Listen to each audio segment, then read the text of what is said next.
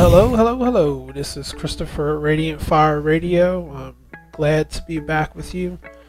Wanted to share some things that I've been looking at coming out of Russia. As obviously, as you know, there's a lot going on right now, and I am still of the belief that Vladimir Putin is doing exactly what he said he was going to do and that is to liberate the people of Luhansk and Luhansk in the Donbass province. And read some interesting things that I want to share with you. On July 7th of this year, there was a meeting of the state Duma leaders and party faction heads. The reason why I think this is interesting is if you look at some of the news reports that come from the United States, from the uh, media elites, they're saying that President Putin is fighting a coup amongst his cabinet members. He's fighting a coup amongst the party leaders and officials. I don't see that. And I want to read this because this is a statement that was made uh, from this meeting that took place. I'm going to post who all was in attendance um, on the website so you can read that. I just want to skip over that. But there were all of the presidents and party officials for the different groups. For those of you who don't know, Russia is kind of set up in a similar fashion as the United States, where they have differing states, different political parties, and all of them join together to form the United Federation of Russia. So, just like the United States has 50 states and province in Washington, D.C., they're set up in a similar uh, uh, parliamentary type fashion. So, President Putin leads out the beginning and he says, Good afternoon, colleagues, Mr. Volodin. The State Duma's spring session ended yesterday, July 6th, and all deputies, I want to emphasize this, all parties made a significant contribution to the overall results. Sounds like there's no division there. I believe the results of your work were dignified, important, and significant for the people. The entire Russian state, and for the protecting our national interests and ensuring the sovereign, sustainable, and effective development of the country. This Duma session was rich in events and intense work it was very important given the scale and complexity of the task at hand. After February 24th, for those of you who don't who don't know, that is when the, the decision was made by Vladimir Putin that I'm going to help the people in Donbass province who have been crying out to me for help. After February 24th, when the special military operation began, all the country's branches and levels of government needed to act decisively as a team and quickly. Putin goes on to say, Today I want to thank you for working like that in a collected and competent manner and at a fast pace. I believe all parties have confirmed their political viability and maturity and acted in a consolidated and cohesive manner like true statesmen and patriots of Russia, for whom inter party disagreements fade into the background in difficult conditions. We have many parties, but one motherland, and there is nothing more important and loftier than the fate of the fatherland. You have passed many resolutions and laws that significantly strengthen our system of social support and provide additional protection for our people.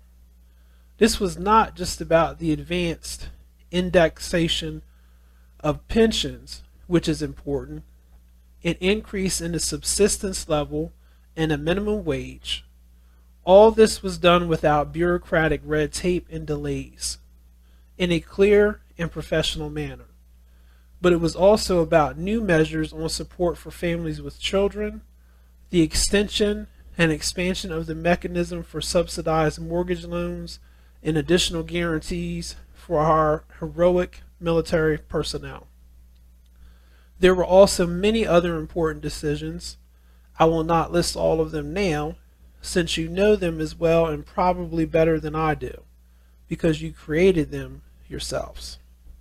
So let's stop here for a second. For those of you who did not see the broadcast, where I read word for word what Vladimir Putin said on February 24th, because it was the transcript that he posted of what his goals was, what he was trying to do, what he was trying to accomplish with the uh, takeover in the Donbass province. He still has not taken over the entire Ukraine state, which is what he has been accused of, which is what uh, our media is telling us is happening. This has not happened. He has only went into the areas and the territories where the people who are Russian citizens have cried out to him for help. Now, I also talked about some of the things and I brought out how, when he did this, he said we need to make changes within the government to help support these efforts. Whatever we need to do for industries, for governments, for whatever social programs we have, we need to streamline these things and get prepared to help our people. So they've done it and it's only been let me see February, March, April, May, June, July. In six months, they have streamlined Russia and made it stronger, all under Putin, all under the guise of we want to help our people. I don't see any division here. I don't see any coups taking place. I don't see any people objecting to what's going on. They're standing behind their leader. Think about that. How much more are we on the wrong side of this today? Let's read some more of what Putin says.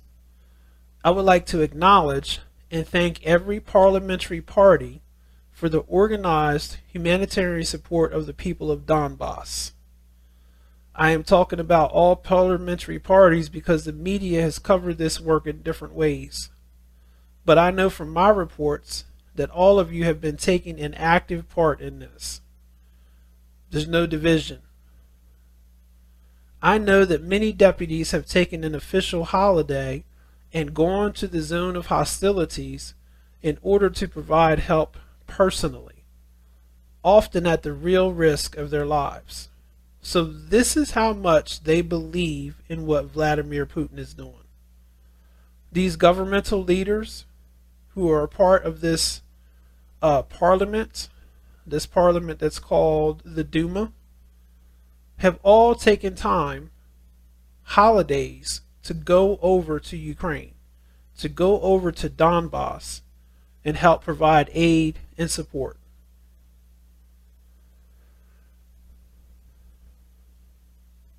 Putin goes on to say they went to help organize and distribute the food, medications, and basic necessities and quickly set up humanitarian aid centers. Some of your colleagues are still there, working as volunteers. This proactive, selfless effort is truly vital and greatly needed.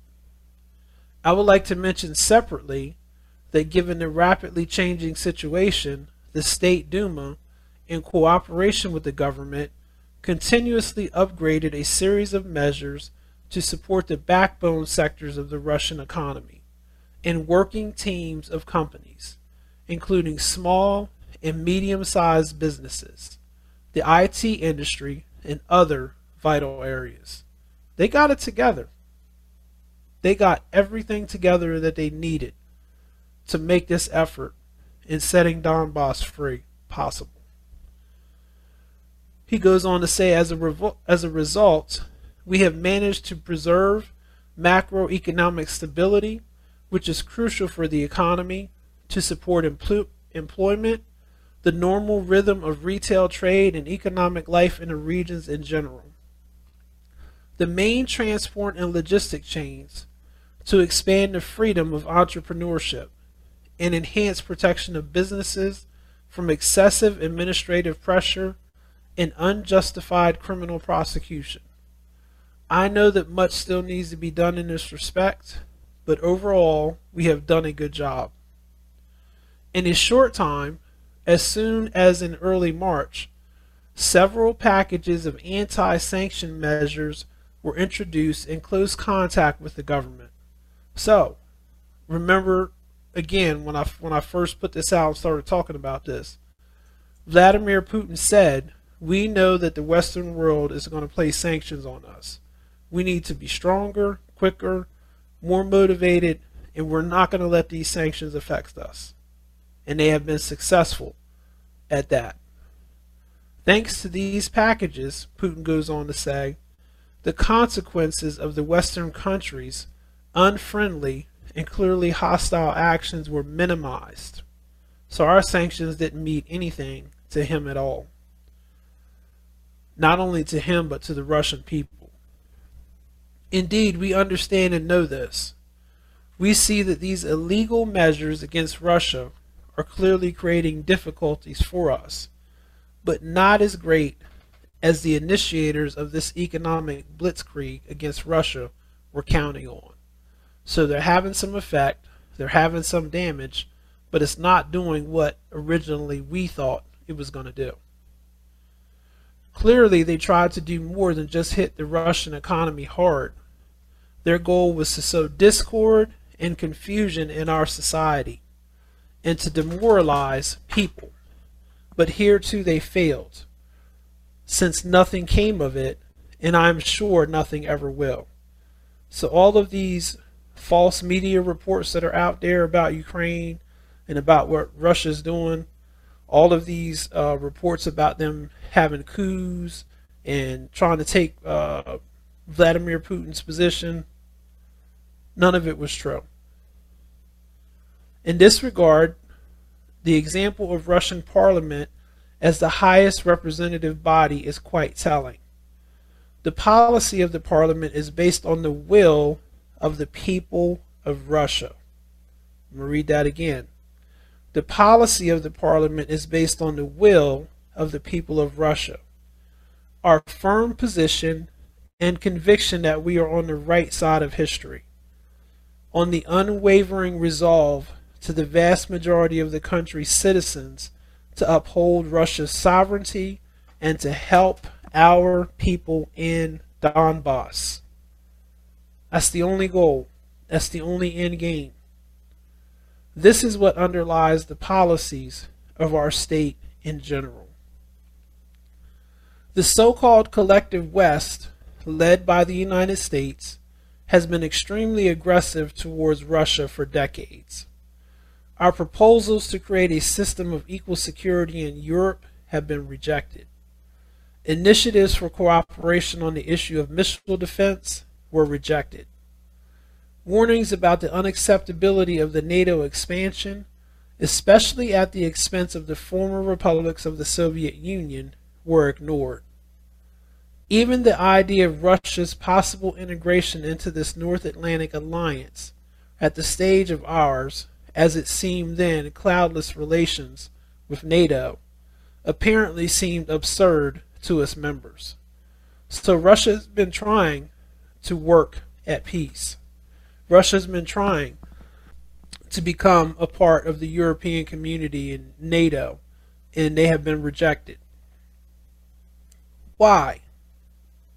Putin goes on to say, just because they do not need a country like Russia. That is why. That is why they supported terrorism and separatism in Russia and internal destructive forces and a fifth column in our country. All of them are still receiving unconditional support from the collective West. This is us, this is the United States doing these things. We are being told, we hear some people say that we started the war in Donbass in Ukraine. Putin says no. The war was unleashed by the collective West, which organized and supported the unconstitutional armed coup in Ukraine in 2014. And we've talked about that in past broadcasts. The United States under Obama decided that we didn't like the pro Russian Ukrainian leadership that was in Ukraine in 2014. So we decided to go in in nation build. And the reason why we have what we have today is it's our fault. It's what we did. Putin goes on to say, I'm gonna back up just so this makes makes sense. No, the war was unleashed by the collective West, which organized and supported the unconstitutional armed coup in Ukraine in 2014, and then encouraged and justified genocide against the people of Donbass. The collective West is the direct instigator and the culprit of what is happening today. If the West wanted to provoke a conflict in order to move on to a new stage in the fight against Russia, and a new stage in containing our country, we can say that it, is, it has succeeded to a certain extent. A war was unleashed, and the sanctions were imposed. Under normal circumstances, it would probably be difficult to accomplish this. But here is what I would like you like to make clear. They should have realized that they would lose from the very beginning of our special military operation. Because this operation also means the beginning of a radical breakdown of the US style world order. And this is true The people aren't following the United States anymore because we have turned. We have turned corrupt.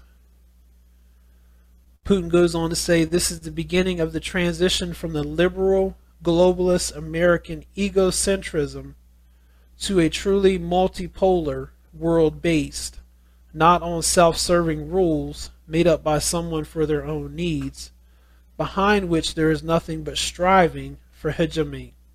hegemony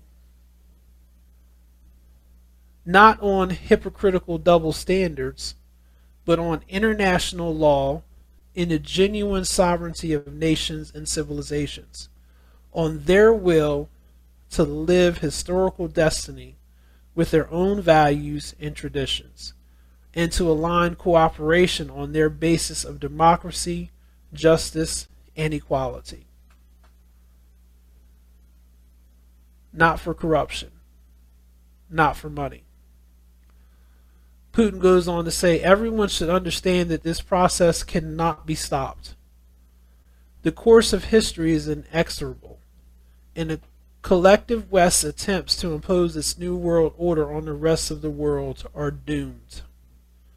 At the same time, I want to say and emphasize that we have many supporters, including the United States, including in the United States and Europe, and even more so on other continents and in other countries.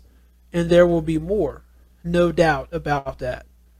And this is true because as people start to see what our country, the United States, is really doing, and understanding that we have we are on the wrong side of this, and that if this was the United States trying to defend one of the states, we would we would be justified in doing what we what Russia is doing. This is what remains to be seen. But as true journalists go in there, as the free journalists go in there, the truth is trickling out. And we're starting to see that the United States has been wrong in this era, in this effort against the people of Donbass. To reiterate, even the countries that are still satellites of the United States there is a growing understanding that their ruling elites' blind obedience to their overlord as a rule does not necessarily coincide with their national interests. And most often simply and even radically contradicts them. Eventually, everyone will have to face this growing sentiment in society. It's like I always say truth will wait. And the truth of what has been going on in Donbass is has been waiting and it's coming out and they're starting to see that Zelensky is not who he says he is.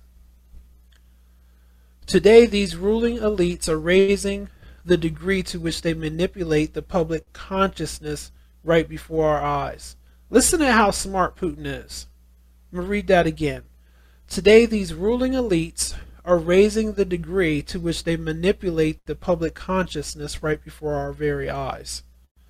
The ruling classes of the Western countries, which are supranational and globalist in nature, realize that their policies are increasingly detached from reality, common sense, and the truth.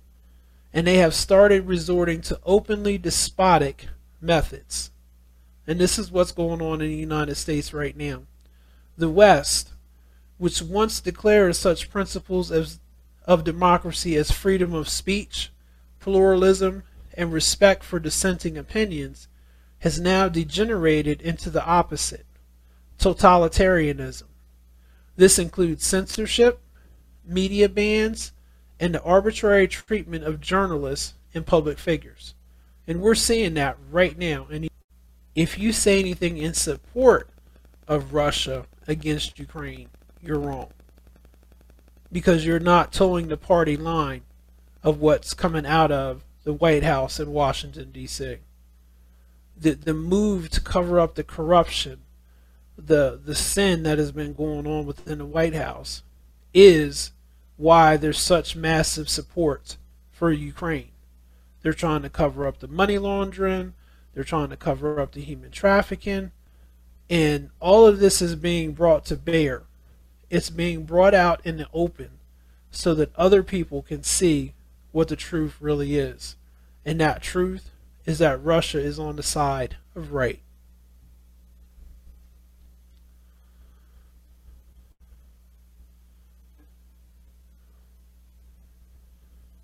So, this censorship, this includes censorship, media bans, and the arbitrary treatment of journalists and public figures.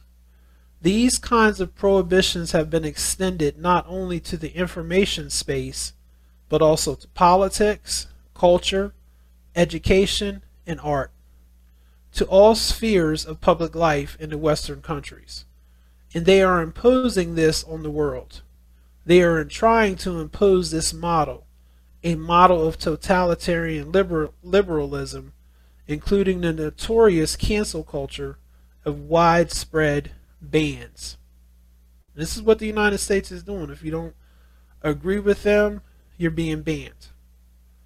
However, Putin goes on to say, however, the truth and reality is that the people in most of these countries do not want this life or this future, and really do not want the formal semblance of sovereignty.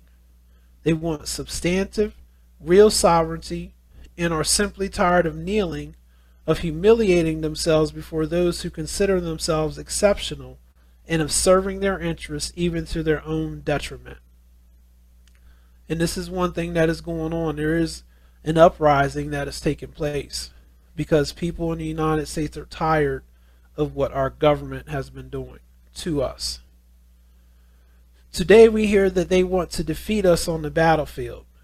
Well, what can I say? Let them try. We have already heard a lot about the West wanting to fight us to the last Ukrainian. This is a tragedy for the Ukrainian people, but that seems to be where it is going. But everyone should know that by and large, we have not started anything in earnest yet. At the same time, we are not rejecting peace talks, but those who are rejecting them should know that the longer it goes on, the harder it will be for them to negotiate with us.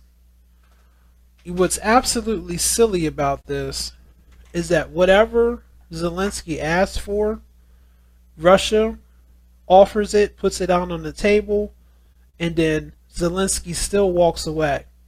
He doesn't come to the table because he really doesn't want peace. He wants to be able to control the situation and do anything that he wants and have Russia not defend its people. Russia is wise in not bowing down to what Zelensky's doing. But our press, our media needs to start calling him out for what he's doing. Colleagues, our patriotic state our patriotic state approach is fully reflected in the work of the State Duma. In fact, it determines the entire legislative and political agenda. This is the way it should be in a democratic and truly independent state. I am convinced that for Russia's leading parties, a concern for the good of our country and our people, for the people who voted for you, who entrusted you with the high status of lawmaker, and who expect honest, diligent service in the adoption of effective, fair, and deeply thought out legislative acts from a parliamentary body, has been and will remain paramount. It is the people who will give their unbiased assessment of each party, including during the next regional and municipal elections in September. So here's Vladimir Putin expressing his support for the people to make their own decisions, to vote in their own leaders, to vote these people in in the Duma for doing what is right. He's not saying, I'm going to appoint people and you're going to do what I tell you to do. He's saying, has been saying, let the people decide. And we're going to see in September what happens with their elections. I hope that the election campaigns will not harm the approach of partnership that we see here in the eighth convocation of the State Duma. Thank you very much for your attention. Please, the floor is yours. Now he turns it over to the State Duma Speaker, Vyacheslav Volodin, and he replies with these remarks, which I think are quite telling. Mr. President, colleagues, Mr. President, I would like to say thank you. Despite your busy schedule, you always give attention to the State Duma's agenda, and we can always discuss it with you. And we are doing today as we are doing today at this roundtable. But I want to start, and I think my colleagues will support me, by saying thank you on behalf of all the deputies for your decision to recognize the independence of the Donetsk People's Republic and the Luhansk People's Republic, as well as your decision to launch the special military operation.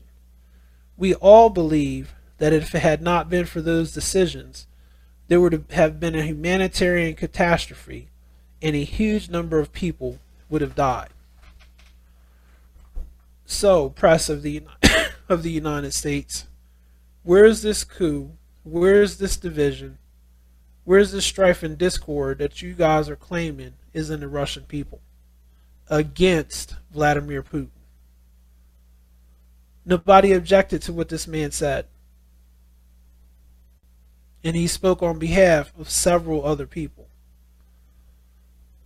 He goes on to say, and today, when we're talking about the work of the State Duma, we see it as our duty and priority to do all we can for our soldiers and officers, to provide their families with care, attention, and of course, create within our capacities a legislative framework to overcome the challenges that our country is facing as many as 11,160 sanctions have been imposed on Russia. 11,160 sanctions have been imposed on Russia. No other state has ever faced so many challenges. Therefore, for us, it is a moment of truth. We must see our work differently. And as you rightly said, Today we have only one party, which is our country. The interests of the motherland must be superior to any party programs, and we aspire to achieve that. Since January, we have adopted 361 new laws, 35% of which of social which are of social significance. This is more than in previous years, despite the fact that to act promptly we had to hand over authority to the government. We could not do otherwise in the current situation. The number of directly applicable laws is growing, as per your instruction to the State Duma. Today, 63.4% of the laws that have been adopted are immediately applicable laws. Obviously, they deal with people's problems more effectively. Before they are adopted, the laws are open for discussion as a measure to improve the quality of our decisions. Therefore, it is extremely important for us to ensure that the State Duma takes effective decisions that respond to the current developments. The summer holidays will begin soon, and deputies will work in the regions. We plan to re- to approach this in a different way than we did before. On the one hand, we will try to pay more attention to our voters by working in the regions and solving problems that people face. On the other hand, we will use this summertime to prepare for the autumn session and to work on draft laws, on import substitution, and create and the creation of new Russian technologies together with the government. And of course, given the problems and the situation in our fraternal republics, Luhansk and Donetsk, and with regard to the request made by our colleague deputies, we have agreed to help them with creating a legal framework to deal with the issues of healthcare, education, and social protection protection.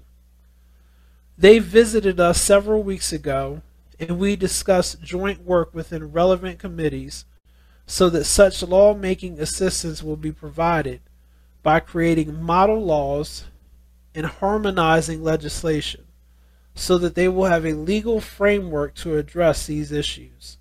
So this summer will be quite an important time for us. We believe that it is necessary in view of the current challenges to restructure the way in which we work.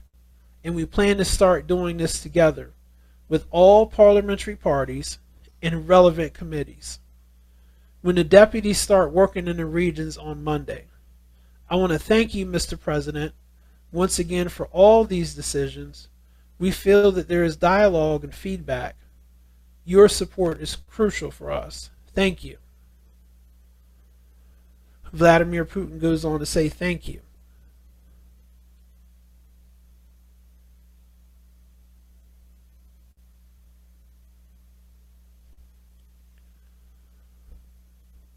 Listen at what the next person says.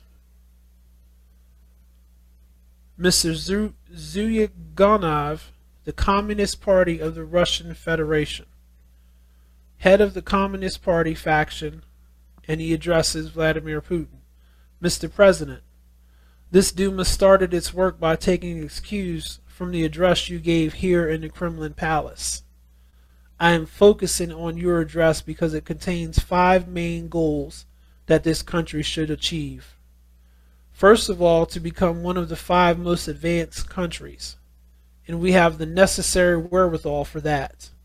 Then to stop depopulation and impoverishment and do whatever we can to acquire cutting edge technologies. That was one of the things that he talked about. But during four out of the past 10 months, we have had to live with a military political operation which is crucial from every point of view. We fully support your decision to this effect because what is at stake is the survival of the Russian world. We must stop U.S. globalism. We must stop it, which is attempting to dictate its terms to the rest of the world. Moreover, we must do whatever we can to prevent Nazism and banderism from spreading across Europe.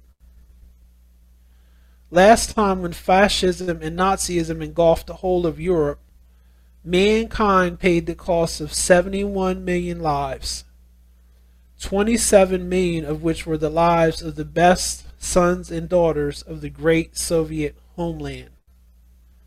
I made it a point to visit the Economic Forum in St. Petersburg, where I followed closely your remarks and jotted down 26 statements. I felt perhaps for the first time that we are on the same page for every issue you identified. This doesn't sound like there's disagreement amongst the Russian people. I noticed even earlier when you were addressing the Valdai Club that you said, yes, capitalism is at a dead end. Macron used ev- even tougher language, saying that it, capitalism, has gone mad. We see it run mad in the citadel of capitalism, England, and we must do our utmost to prevent the people who have not only gone mad, but have also decided to continue dictating their terms from igniting a great war. This is how bad they see what is going on. Our version of capitalism has become corrupt and it's corrupting the world. In this connection, our team has drawn up a victory program 12 laws and a development budget. We, bet, we did our best to formulate the key measures and show in practice that these problems can be successfully solved. As for the military political operation, we have always called for recognizing the Donetsk and Luhansk People's Republics, Crimea, and Sevastopol.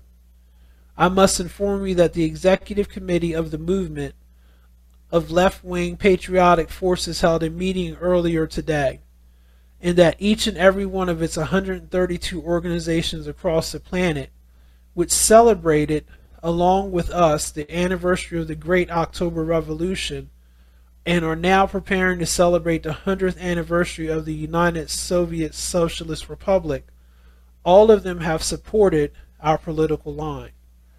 We believe this is our common victory. In fact, I have talked with you many times, and I am very glad that you have strengthened our Eastern Wing. Your trip to Beijing in India as well as constant consultations with NBRICS in efforts to expand this organization, this very powerful counterweight of the Anglo Saxon idea of crushing us and then dealing away with China is gaining more and more support. I am sure that if you prepare an executive order, I believe my colleagues in the State Duma will support us we should celebrate the 100th anniversary of the formation of the United Soviet Socialist Republic as a great national holiday, because then we fought the first battle against those aggressors who tried to enslave and destroy us. It seems to me that today the tougher mobilization of resources for implementing the program you have outlined is an acute issue. We have all tools for this we have a well developed program for new industrialization and, and innovations. I presented to you the program of the new university by Zhores Alferov, which today shows examples of how to train students of the future. Now we're all watching your meeting with the future leaders. Look, what faces, what interesting young people. What glorious ideas they suggest. After all, they are born everywhere, and in this regard, we're ready to actively promote this idea in Novosibirsk, developing the second phase of Akadem Gorodok. You were there and authorized this. Our mayor, Anatoly Lokot, took up this idea. In our team, in our parliamentary party, every third person has a sci- scientific degree, like even Ma- Melnikov, and every second person in the party leadership does too. The idea of our own cutting edge, edge technology has been supported greatly by Prime Minister Mikhail Mishustin. He has allocated an additional 100 billion for the development of electronics and robotics and now the goal of developing domestic aviation is of, of is of special importance for us. Um, I just want to stop right here. What do you see going on in the United States? we're not doing these types of agendas for education. What do we have going on? We're not improving and encouraging the maths and the sciences. We're improving and encouraging gay rights, liberalism, uh, transgenderism. We're putting all of these programs that have nothing to do with society and we're promoting them. But look at the intensity of the Russian people, where they're trying to make things better for their country, for their nation, for their people. History has proven that the homosexual movement only ends in destruction. It's just there. You don't hear any of this stuff going on in Russia, in the states in Russia. You only hear it in the United States. So when they talk about United States globalism, we're trying to promote and push this stuff on these people. I was watching something that was on TikTok the other day, and it was uh, a preacher. Cannot think of his name right now. But the preacher was saying that Obama, when he was in term, went over to Africa and nations in Africa and said, you must start developing laws to support homosexuality.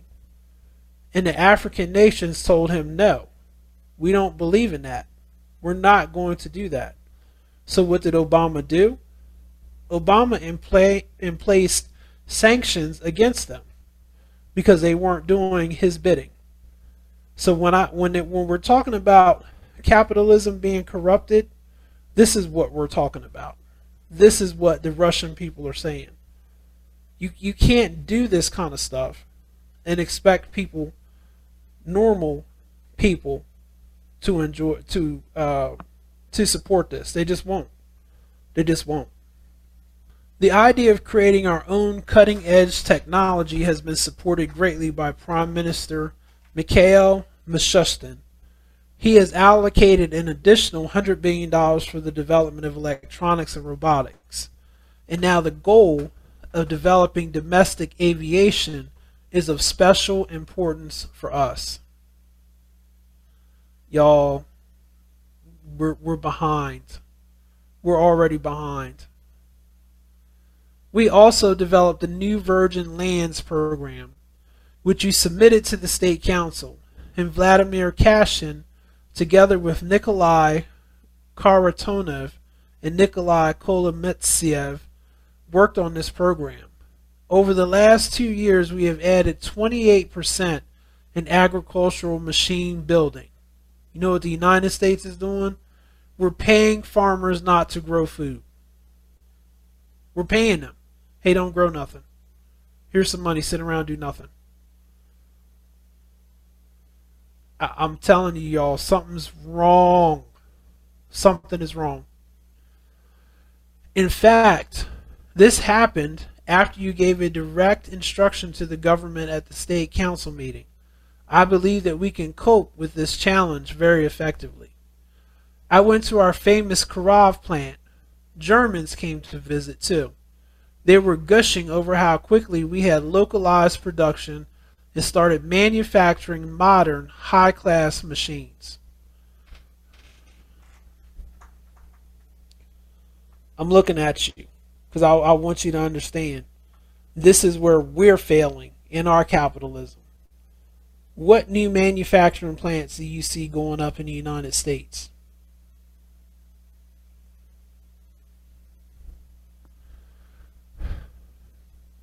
Tomorrow and the day after tomorrow, Tatarstan will hold a big festival celebrating friendship among nations.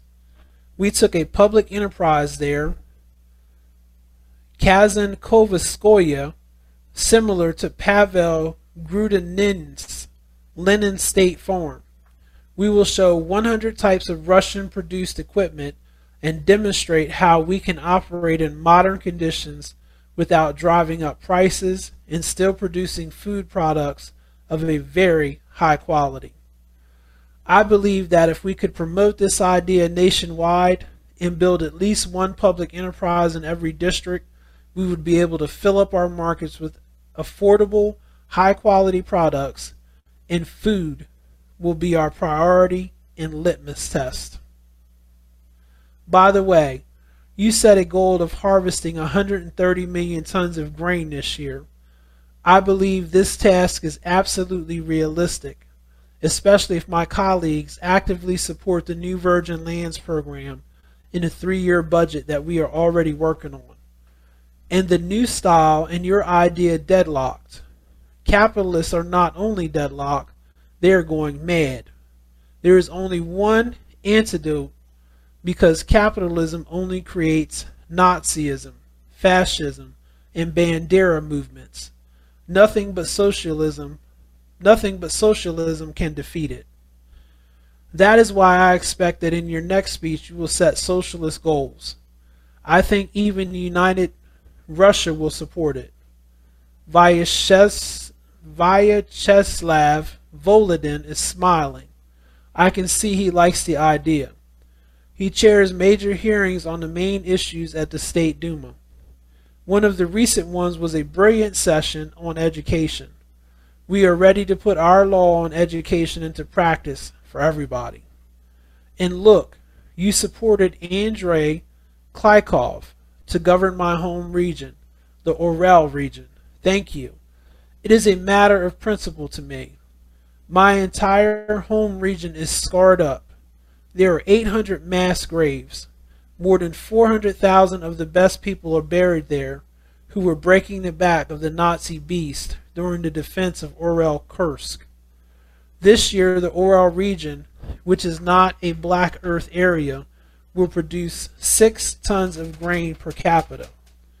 6 tons is the best harvest in our country. We have doubled the budget in Caucasia over the three years the only Siberian region to do so. And even those who are called oligarchs are happy to pay taxes. They say they do not steal and instead do business. Support people and lend a hand to children of war. By the way, 44 regions have already adopted a law on children of war. I hope that you will support other regions as well. This issue has been around for a long time. We will organize a red route in Ulyanovsk with our Chinese friends. They are holding their 20th Congress this year and preparing a program for the next 30 years. It will bring significant profit, 10 to 12 million. We are renovating the Lenin Memorial Museum there. There is also an excellent program on advanced technology and aircraft engineering. Our parliamentary party will therefore actively support all the main tasks in this context. But above all else, we need to provide maximum support for the special military operation. We have sent 97 convoys, 15,000 tons of humanitarian aid to Donbass. We are helping the children to the greatest possible extent. We have accommodated 10,500 children at your business administration's holiday hotel in Snegiri. We are now actively preparing another batch of aid. I should say that your executive office is hard at work there. We have many interesting people there who have achieved a lot of production who have who have achieved a lot at production facilities who are quite tough and who are absolutely pro Russian because the fight against Russophobia is becoming particularly topical nowadays. However, persons with anti Soviet views are more Russophobic than the rest. I would like to ask you, and have we already stated this viewpoint? Unfortunately, Russian culture and media outlets provide too much anti Soviet information, and we need to stop this. It is a complete disgrace because humankind has no other experience except that of Russian Soviet patriotism and victory over Nazism. We consider this to be highly important. In this connection, I would like to ask you once again to revisit this note, including a pardon for some of our comrades who have been punished. I believe that this is illegal.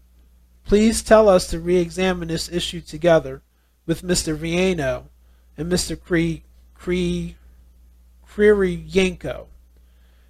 We will find the relevant solutions that are now virtually available. The, con- the consolidation of society and support is the main issue today. We will support your address and your policy to strengthen national security and unity in a joint fight against Nazism, the supporters of Bandera, and American globalism. This is a matter of principle in our historical survival. Thank you. Vladimir Putin says, Thank you very much. I have no doubts that members of the Communist Party of the Russian Federation, Vladimir Putin, are sticking precisely to this position. Regarding the socialist idea, there's nothing bad about it. We should flesh out this idea, especially in the economic sphere. Some countries have given it substance, and this is linked with market regulation forms, etc. This idea is working quite effectively. We need to look into this. Regarding the involvement of the state, the relevant debate focuses on the extent of such involvement and its forms. We should see how the state should regulate its economic activities. We will certainly address this during our discussions and debates. I assume that we will find these solutions while realizing that the interests of the people in the country are at stake. Thank you very much. Mr. Slutsky, go ahead, please. Head of the Liberal Democratic Party of the Russian faction, Leonid Slutsky. Mr. President, on April 6th, our party, the country, and the entire Russian world sustained an irretrievable loss. The death of the founder and only leader of the Liberal Democratic Party of Russia has had, Vladimir Zhirinovsky. Thank you very much for your condolences. I am meeting you in a new position today for the first time. Thank you very much for your consent to a brief separate meeting. I will report to you on a consolidated request of the State Duma Speaker and all parliamentarian parties. Leaders, to honor the memory of Vladimir Zhirinovsky. We believe this is very important today for our society. For all those who remember Vladimir Zhirinovsky, he was a great figure, and as we are seeing, his forecasts and estimates are coming true and will continue coming true in the near future. Thank you, Mr. President, for your personal trust in appointing me one of the four negotiators on Ukraine. You repeated today what I have said more than once and mentioned recently to our counterparts in Kiev. It would seem we have come to terms on the entire humanitarian package with the exception of a law on heroes. They wouldn't give up on Bandera and Shuk Havech but unfortunately they reverted back to their initial positions. I said more than once that it would be more difficult, much more difficult further on. As for the party, I am grateful for the support from 300,000, in fact, a bit more of our party members at the Congress. The delegates in all branches voted unanimously for me as the chairman of the party. This is an enormous responsibility. For us, this session is very difficult but effective nonetheless. We submitted, added several dozen draft laws. Some of them have already passed. On the payment of the 13th pension to pensioners, the return of inflation adjusted pensions for working pensioners, the increase of the minimum wage to 20,000 rubles, zero tax for individuals making under double the minimum wage, progressive taxation, reimbursement of half of all housing and utility fees for combat veterans, to name a few. I must say that today is not the time for party differences. Today we must consolidate society and rather move and remove rather than draw dividing lines between political forces with a view to support the national economy and social obligations. There is no doubt that sanctions and restrictions against us will stall. In fact, they have already stalled. Two years ago, as chair of the State Duma International Committee, I addressed the sensible politicians of the world, urging them to abandon sanctions and restrictions as a crude practice, as something atavistic and archaic in modern politics. More than 60 national leaders responded, as well as UN Secretary General Antonio Guterres. He recently visited Moscow, with whom we are now actively discussing Ukraine, and they supported my statement. Now we see the opposite happening. At the same time, you're absolutely right when you say that a reverse process is underway. European politicians, including European Parliament members, in almost every country, with almost no exceptions, no exaggeration here, in Asia, Africa, and Latin America, more and more politicians, public figures, representatives of academia and science are saying that the approaches used against Russia today are warped and threaten the stability of the global architecture that should have become stable and secure now. We proceed from our understanding that the world order must remain multipolar, as it was determined after World War II, when the United Nations with its dominant role was established. At the same time, Washington keeps trying to break into, into the Security Council. Unfortunately, it has prevailed on a number of dossiers. I am certain that we will be able to achieve our goal with the colleagues who support us. That includes the countries accounting for one third of the world's GDP. They are against a unipolar world where Washington can be the only pole of power. No matter how desperately our strategic friends in the West keep scrabbling, it will be in vain. In this context, I would like to support your statements. Our party, which includes people of different ages, faiths, and walks of life, unanimously supported the special military operation in Ukraine. We send out big teams of volunteers. We also provide humanitarian assistance. I will report in more detail at a separate meeting. I should say that right now there is nothing more important than helping these courageous people who for eight years have been the targets of bombs with For the Children of Donbass written on them, solely because they wanted to remain a part of the Russian world and continue to speak and teach their children in a language that had been a mother tongue to many generations before them. Mr. President, the ideas you put forward 10 years ago in 2012 are more relevant today than ever. Vladimir Zhirinovsky repeatedly quoted them in his speeches. Back then, you came out with a major policy article Russia in a Changing World, in which you said that we must increase our cultural and humanitarian presence around the world by orders of magnitude and increase it by an order of magnitude in places where they speak Russian and understand Russian. This has not been done in full yet. Today we're asking the government to support, at a breakthrough level, relevant federal programs to promote, to promote the Russian world and the Russian language as its cementing foundation. I am confident that we can make it work, even though we're moving towards this goal rather slowly. Given the circumstances, it makes perhaps it makes sense, perhaps to step up our efforts in this area. In 2012, you came out with another major policy essay titled Social Policy Building Justice for Russia, which we also supported back then and in subsequent years. There is an excellent section in it, Preservation of Russia. Mr. President, you wrote that if our ethnic migration and demographic policies remain sluggish, we, one sixth of the planet's land, but only 2% of the world's population, we run the risk of becoming, I quote, an empty space, the fate of which will be decided by someone else, of course. It will not be that way. We need to take back thousands of people. This was mentioned during recent World Congresses of our compatriots, who are registered with our foreign missions and are willing to come back. It is imperative to create clusters with excellent health care and education. We can afford it, with the jobs and take our people back. This is the right time for doing so.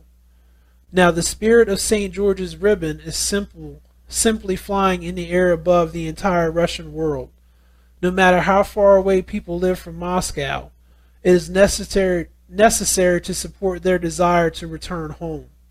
To achieve this, we must take certain measures that were drafted long ago. It is simply necessary to strengthen relevant federal departments with state support mechanisms. No war and no cutting edge weapons can knock us down. I will say without excessive pathos that we are the most combat ready power in the world, but we may be knocked down if the education of our youth is eroded. We conducted a questionable experience on ourselves with the Bologna education system in 1999. We adopted it quickly, but now we have to quit very gradually. Owing to Mr. Volodin, our speaker, we held fundamental parliamentary hearings. Rector of Moscow University, Victor Sadav, Sadav, Sadovnichi, our living legend, also took the floor. I have the honor to head as president the Faculty of Global Politics in his university as a public service.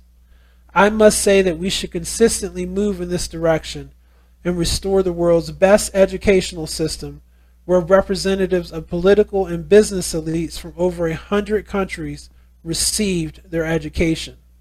This won't take too much time.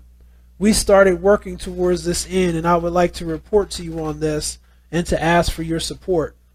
Nothing is more important than a comprehensive education of our successors. Thank you very much for your initiative and all around support for the Sirius Center. Now it is not just a center but also Sirius territory. But this is just a part of what should be done in this area.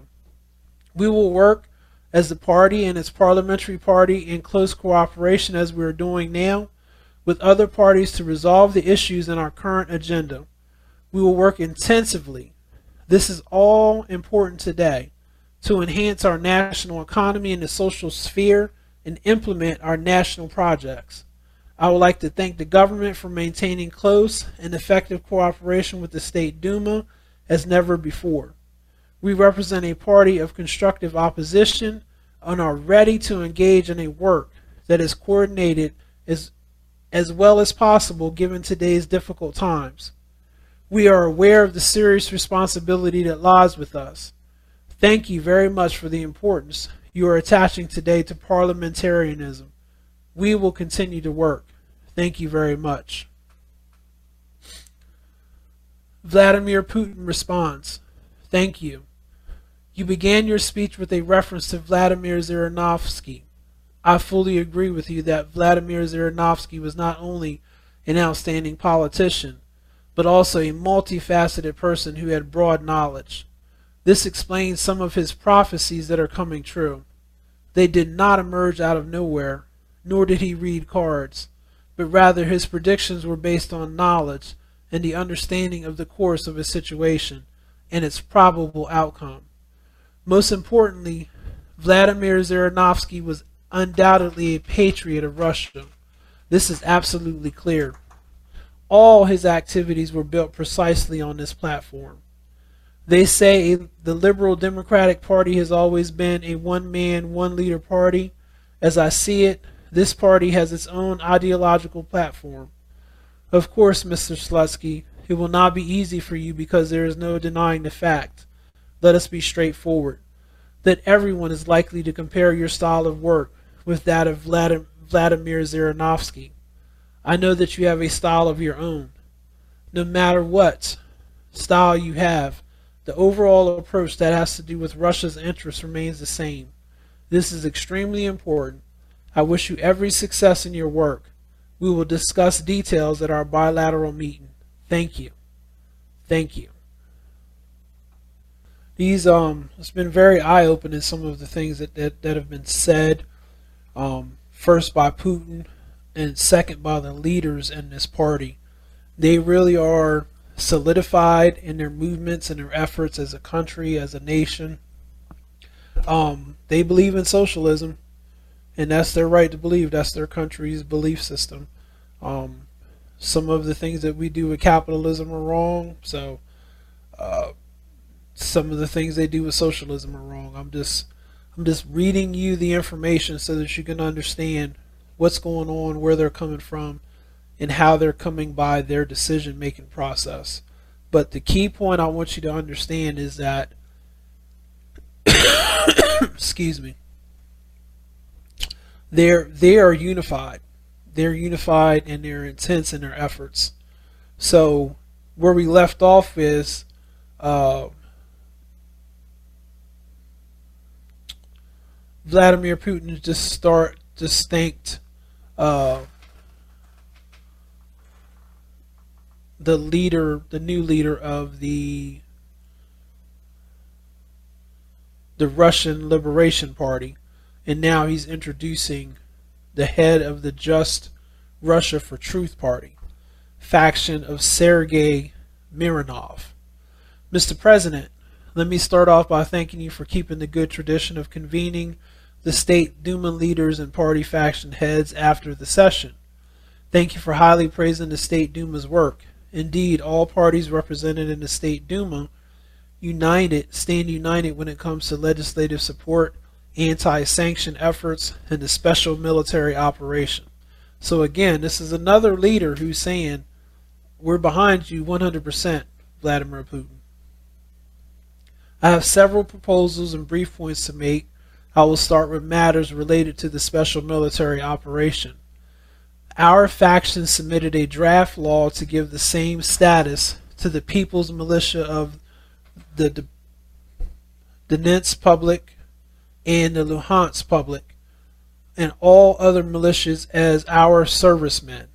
This includes social protection and service pay and their future status as war veterans. Here, I believe it is important to do the same for the border guards who serve in Belgorod, Kursk, Bryansk, Voronezh, and, in the Rostov regions, because in fact they are actual participants of the special military operation. The integration process is underway and much remains to be done. I think the right thing to do now would be to create a dedicated agency or a commission to coordinate the activities of all ministries that will engage in the integration processes for the new constituent entities that are about to join the Russian Federation. This is what they wanted all along. I reported to you on the situation in the Kharkov region in particular, in the town of Izyum. I would be remiss not to express my gratitude to Mr. Kiriyenko, who travel to these towns for on-site inspection. I have a proposal to include residents of the Kharkov region in your executive order of April 24th, which covers the simplified procedure for granting Ukrainian, Ukrainian citizens the citizenship of the Russian Federation. As far as customs regulations are concerned, I reported to you on that as well. Certain measures have been taken. However, we introduce we introduced a special draft law that introduces customs regulations for goods transported across the Russian border to the territory of the Donetsk People's Republic, the Lugansk People's Republic, and in Ukraine in general that is similar to customs regulations with the EAEU countries. Mr. President, has, as has been customary since 2009, combat veterans gathered on Poklonnaya Hill on July 1. Those are veterans from the era before Afghanistan, as we know. There was Korea, Algeria, Egypt, Cuba, Vietnam, Laos, Angola, Ethiopia, and Syria. After Afghanistan, there was Yugoslavia, Georgia, the former Soviet republics, Tajikistan, Karabakh, and again Syria. Now a special military operation. The combat veterans propose making July 1 a formal Combat Veterans Day and putting this date on our holiday calendar. Now on to several unresolved issues and questions regarding the socio-economic situation in our country. You issued instructions, Mr. Slutsky mentioned them, that the government should do something about adjusting the pensions of working pensioners. So far, no decision has been made, and working pensioners, about 7 million of them, are eagerly anticipating one. Price control. You set this task both with regard to foodstuffs and medicines. There are concrete proposals. By the way, our party's group in Parliament has submitted respective legislative proposals on everything that I'm speaking about. A while back, we made a great decision concerning a retail trade and retail chains. We canceled the so called marketing levies, and immediately the prices somewhat stabilized. The same story is unfolding in the chemist shops. Regretfully, medication suppliers have to pay this marketing levy, which is naturally included in the price of the medications. It doesn't really suit people's budgets. There is a proposal to bring down the added value tax to 5% on socially important, important food products, children's goods, medications, and books. We also raised the issue of the limit on pe- on people's own expenses on utility bills. The general federal standard is 22%. In Moscow, it is 10%. In many constituent entities of the Federation, 15%, or other different numbers. We still propose to set a federal standard so that people do not pay more than 15% on utilities bills. We made calculations with the finance ministry it requires 25.5 billion rubles. There is a proposal to establish a so-called alimony fund. I think all of the MPs present here get a lot of mail and as a rule it comes from women. They are unable to find hapless fathers who flee, do not pay child support, and the women do not have means to take care of the child. Here is the proposal, and there is a respective initiative. Let the government pay average alimony it will be easier for the state to find the debtor, get him over the barrel, and demand from him everything he owes, so that women and children do not suffer. And one more proposal. Thank you for introducing the first graduated income tax as of January 1st, 2021. Those who earn over 5 million rubles pay 15% tax. I'm going to give you the numbers. The finance ministry expected to collect 60 billion rubles but it got 82.5 billion, 30% more. There is more room to grow. We have submitted a bill. Those with an income of over 50 million rubles per year should pay 18%, whereas those who get wages below minimum wage level, unfortunately there are such wages, should be exempted from income tax. Mr. President, Mr. President, I request a brief conversation with you after the meeting. Thank you very much. Vladimir Putin.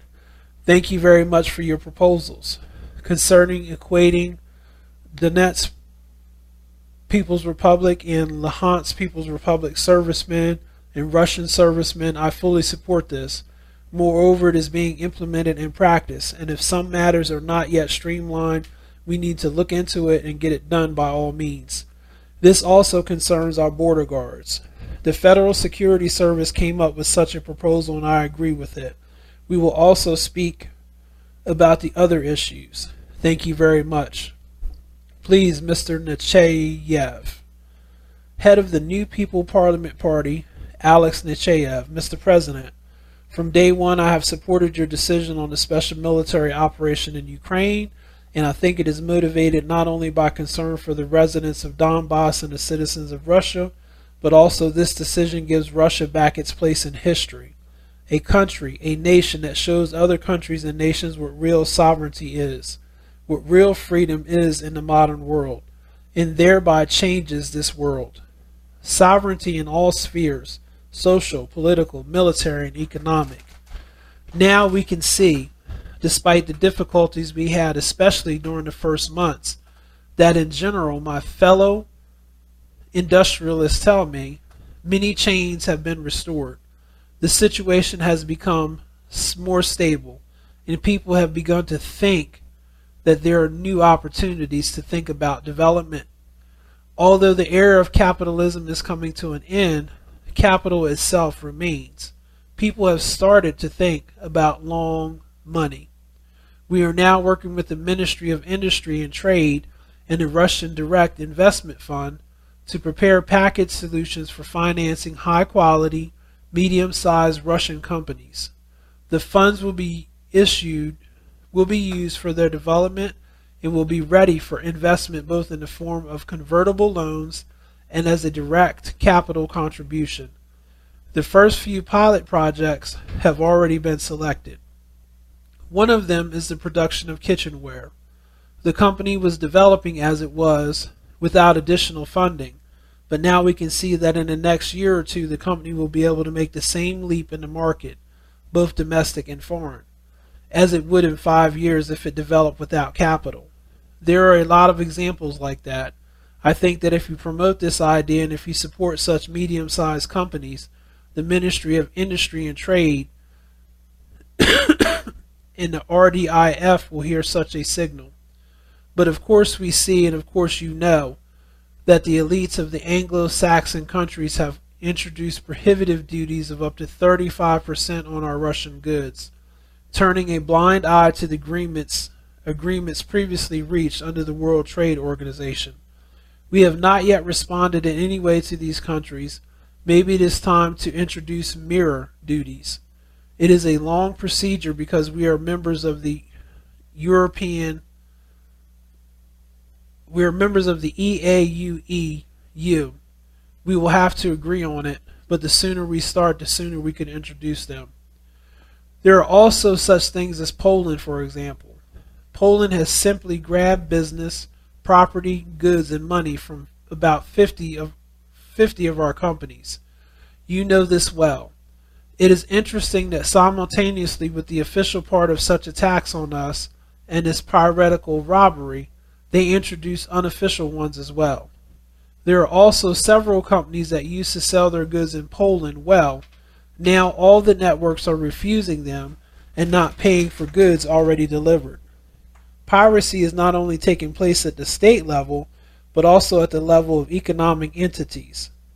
Probably some kind of Anglo Saxon DNA has settled in Poland as well.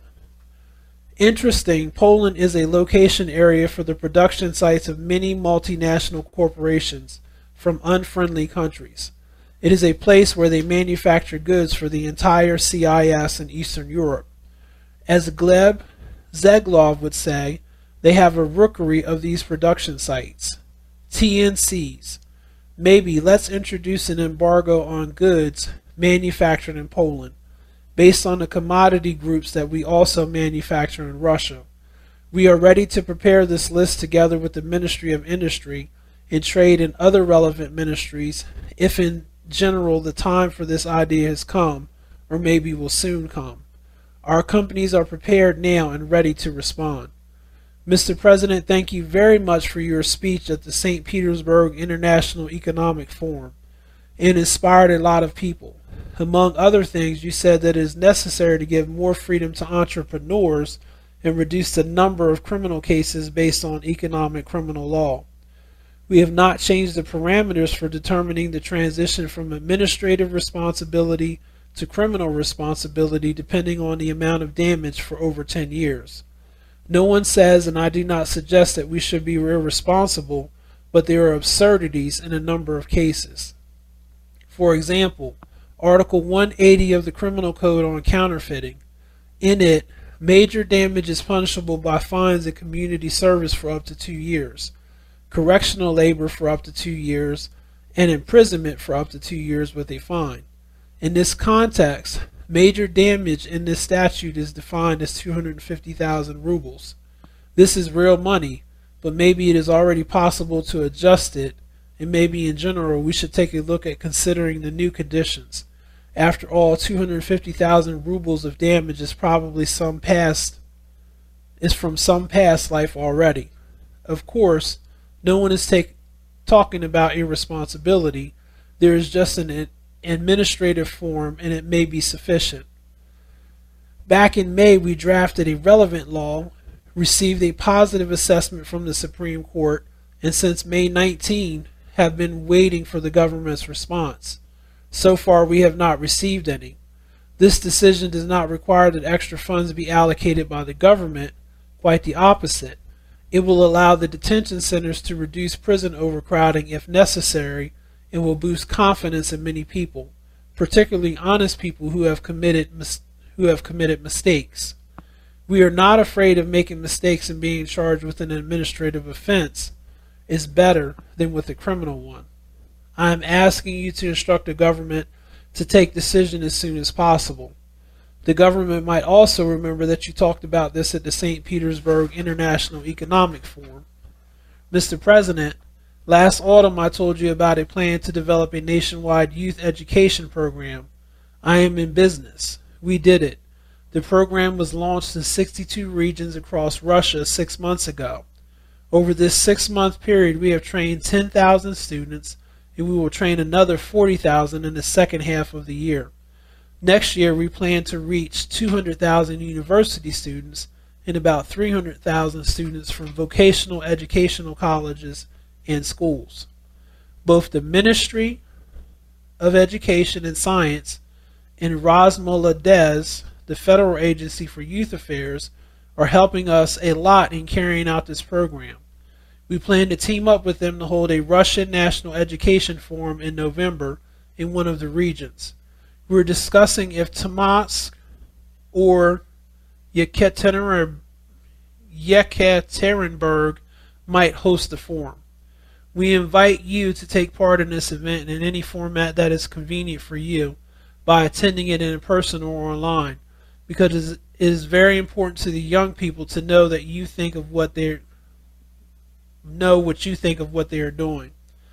They are building their businesses here in Russia, and of course, they need support and encouragement. We are not going to confine ourselves to Russia only.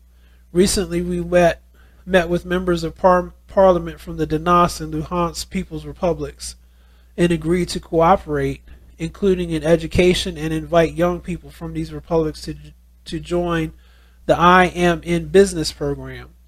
They also need youth brimming with enthusiasm, those who will be building a peaceful life in the future. We will support them. Thank you. Vladimir Putin, thank you. Thank you for your proposals. The floor is yours, Mr. Vasilev. Vasilyev. Vasilyev is the head of the United Russian Parliamentary Faction. Thank you very much for this opportunity, Mr. President. My colleagues and I highly value today's meeting. Yesterday, while summarizing the results of the work of the government, Mr. Zuyu, Zyuganov spoke about several issues that we assess differently, and my colleagues spoke about them today as well. He said that we have this wonderful opportunity to meet with you and discuss these issues together while listening to each other in your position. I listened carefully to my colleagues, and I want to begin with the fact that you mentioned previously that our people can, in a remarkable way, define justice and make the right decisions. When elections to this parliament were held, certain events had not yet happened, but even then, people made the absolutely correct decision. Today, Parliament showed that the test of political maturity in this very complex situation has been passed. Decisions were made that allowed the launch of the special military and political operation and the passage of legal resolutions on acknowledging the Donbass republics, which, as we see now, has changed the global geopolitical situation, let alone what is happening now in our country. My colleagues have already spoken about this. I can only agree with him. We have a huge potential, and my colleagues in particular, Mr. Zyuganov, spoke about it today. He provided examples and said that we could make big strides forward, in particular the new Virgin Lands program. Firstly, what has been done in agricultural commands respect. The Committee on Agriculture is headed by a representative of the Communist Party. By the way, our Deputy Speaker, Mr. Gordeyev, has vast experience in this area and has been working on it. I believe that through such joint work with the government, with which we are in constant contact and with the Prime Minister, we can develop solutions that will be effective and that will not destroy what has already been done. They will help us move towards goals that we are probably only dreaming about and which have not yet been presented as models and have not yet proven themselves in real conditions of the unprecedented sanctions, pressure, and the constantly changing situation. Incidentally, today is perhaps a very important incidentally today this is perhaps a very important issue and we could continue this discussion because the prime minister and the first deputy prime minister raised the issue of what the model of the Russian economy will look like. Mr. Zyuganov sees it like this we can see that our economy must change from a catch up and import substituting development economy to an economy that is moving forward. We understand that in the current situation, it is clear that it will not be necessary to introduce a mobilization economy. On the other hand, we have recently examined and adopted all these methods of, of mobilization economy in several areas. In this context, a proposal was made that there should be a model that when facing problems addresses them in a balanced manner and tests them, using some practices that exist in the areas of activity in the regions or in the best pilot pro projects. Today we have mentioned that a lot of training of modern managers is underway. I think that today all of this, considering the rich representation of political parties in Parliament and the sometimes varied approaches to solving the most complicated tasks, makes it makes it possible for our faction, which is the majority faction, by the way. I want to thank you for making a proposal at the first meeting. We all remember this not to divide according to the number of votes, but to do so in such a way that all voters can see their representatives in Parliament. This is a very prophetic decision, especially when the deputies started making such vital and faithful decisions for the country and for our citizens. I think it has worked out. Today, when we are all discussing certain issues, issues of cooperation, I believe in issues of the responsibility of everyone to one people. You were right in saying there are many parties, but there is only one motherland.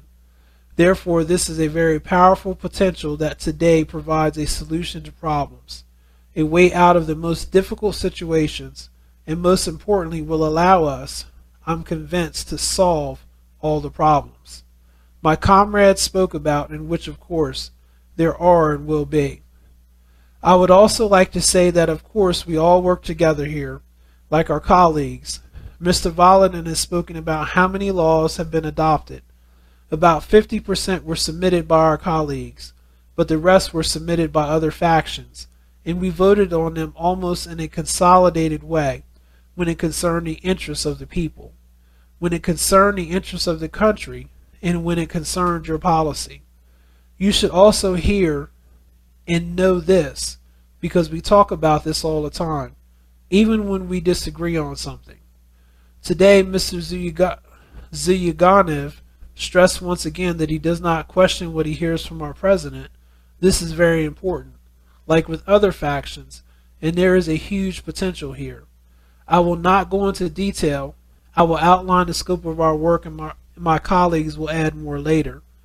It includes support for combat veterans and their families and expanding the number of categories of people who can be awarded the status, the status of combat veteran.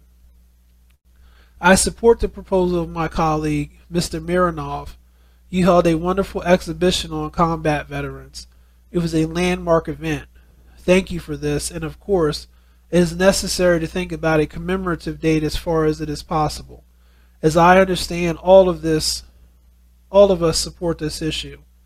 The hearing at the State Duma dedicated to education was a very important event, unprecedented, unprecedented in terms of scale. The first thing the deputies did was vote, in the presence of the party leaders, our colleagues, for a transition from the term service to a more professional definition. Medicine is expecting the same from us. We also ask you, I think this is our common stance to support this and deal with these issues as soon as possible. As for stimulating imports, we also support this and are resolving the issues related to it.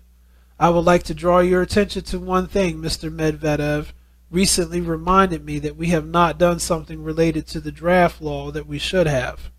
The thing is, these so-called commissions based on payments, including utility bill payments, you understand what I'm talking about. They can reach 7%, Mr. President. This is a lot. We did the calculations. This work was being done very energetically, but we have run into the consolidated position of the banks. We understand that this is a difficult time for everyone, but it is also difficult for those people who have to pay the 7%. I am saying now in your presence and in the presence of my colleagues, we want to suggest if not completely the if not completely abandoning these commissions, we understand there is a cost for services, then at least significantly reducing them. 7% when a person pays their utility bills is a lot, isn't it? At least we in our parliamentary faction stand by this change. I think our colleagues will also support it. I would like to take this opportunity to mention another very important point the Russian world.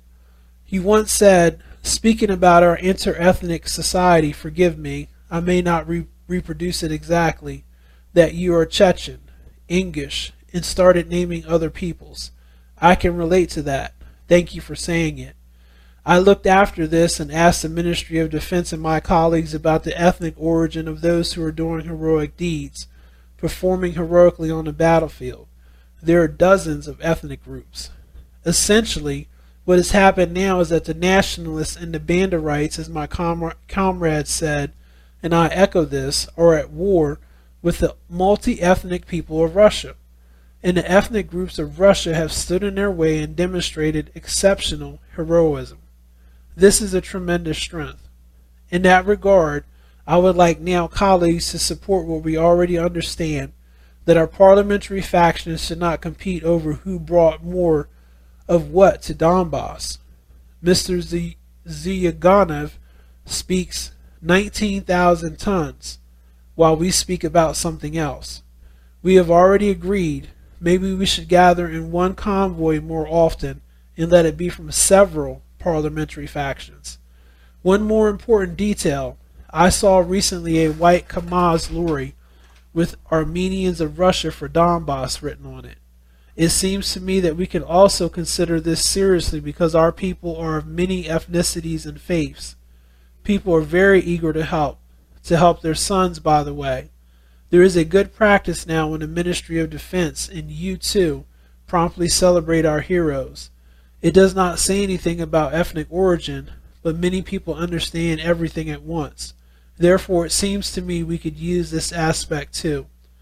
And finally, as time is limited, I would like to thank once again the colleagues with whom we work.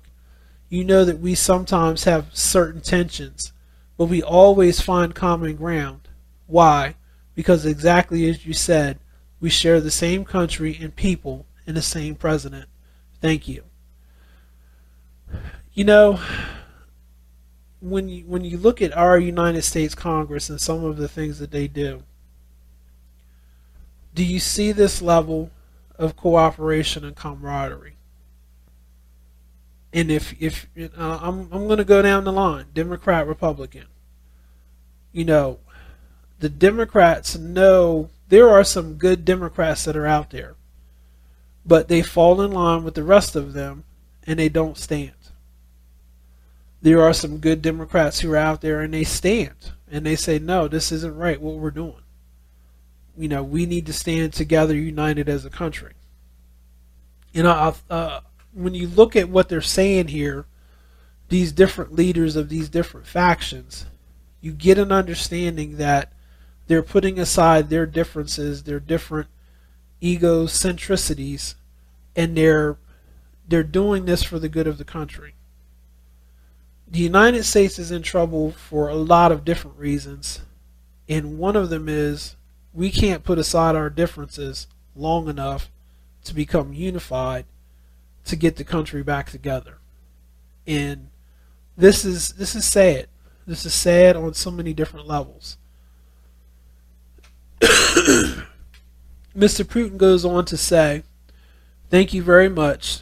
Some of our colleagues have noted that our special military operation will result in strengthening our sovereignty, and this is true. But the beginning of this operation did not have that goal. It is a side effect, an inevitable one, but a side effect.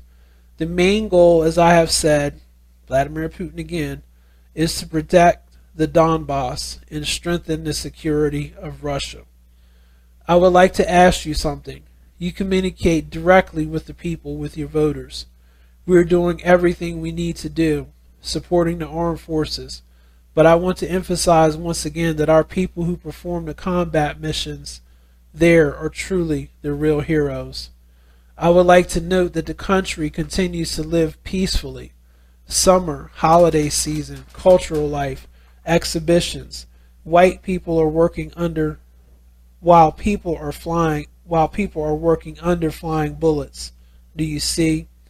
They are risking their lives and losing their comrades in battle for their motherland. I am addressing you, the deputies, because the consolidation of society is very important, but we need a national agenda to support the armed forces. It is extremely important that our soldiers feel this support. This will give them strength, and this is very important in achieving a final result. It will be achieved in any case. There is no doubt about that, but it will be easier for them to do this work, to carry out their combat missions if they feel the support and breath of the motherland on their backs, the support of our people. Now, to social and economic issues, this agenda was quite busy and in high demand. Our colleagues said that perhaps this is a blessing in disguise for some industries and economic sectors. It is good that some have left our market. It is bad that there may be less competition, but we need to strive to maintain domestic competition. It's funny that they're talking about these different concepts that are tied to capitalism, but they're trying to call it socialism. It's just funny. Competition is one of the backbones of capitalism, but like I say, it's their understanding of what, what they want. If internal competition is ensured, then both the quality and prices of goods will be at the proper level. And everything that has been happening lately shows that the fundamental basic foundations of the Russian economy have turned out to be much more stable than our ill wishers from abroad thought. However, a lot of things will depend on us, on you, the deputies, in the near future, in terms of supporting our economy, social sphere, the, the necessary number of jobs, as well as encouraging the development of Russia in all areas, in all the most important spheres. I would like to thank you all once again for your cooperation and express hope that we will continue to work like this together. All the best. Thank you very much. Wow. Wow. Things are are moving or changing. And this was given on July 7th. This is a transcript of the meeting of the Duma for Russia. I hope this gives you a clearer understanding, a, a clearer picture of what's really, really going on behind the scenes. You have to do research on your own and find out the truth of what really is true. Truth will wait. This has been Christopher from Radiant Fire Radio. Thank you for joining us. God bless.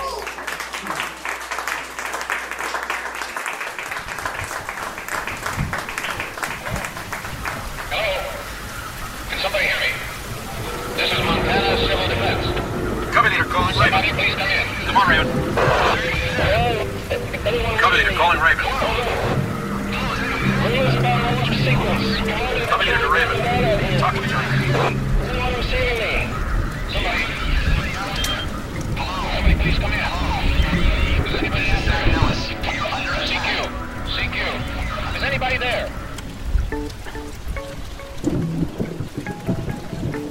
We're committed to excellence and truth as we conduct spiritual overwatch for your soul.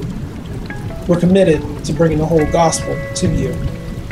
Simple truths, given with intellectual integrity, far better than Fox News and CNN combined. Please feel free to contact us with questions, comments, concerns at Christopher at radiantfire.org. Like us on Facebook, LinkedIn, YouTube, Amazon, Pandora, iHeartRadio, and more.